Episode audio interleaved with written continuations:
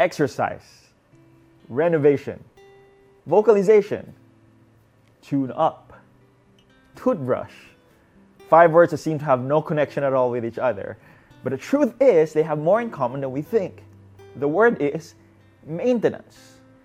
Exercise is to maintain a healthy body. Renovation is to make an old house look new again and maintain its stability. Singers regularly vocalize to maintain the condition of their throat.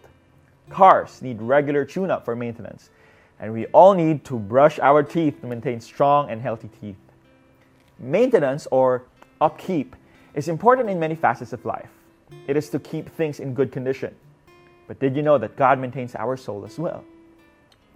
In Exodus 31:13, it mentions there that above all you shall keep my sabbaths, for this is a sign between me and you throughout your generations, that you may know that I, the Lord, sanctify you.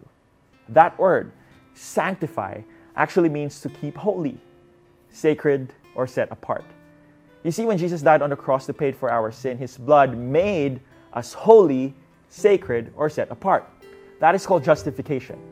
Made holy because you were not.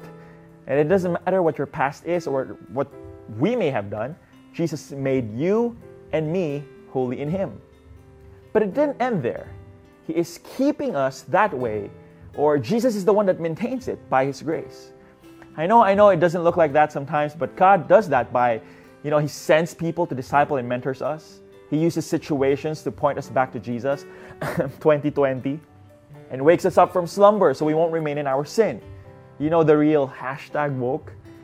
And of course, as we read through His Word, He uses that to pierce our hearts and change our lives. You see, He did not just make us holy, He also keeps and maintains us to be holy.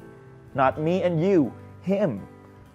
All we have to do is keep going back to Him, we trust Him, and we rely on His Word. Let God renew you today. Have a great day.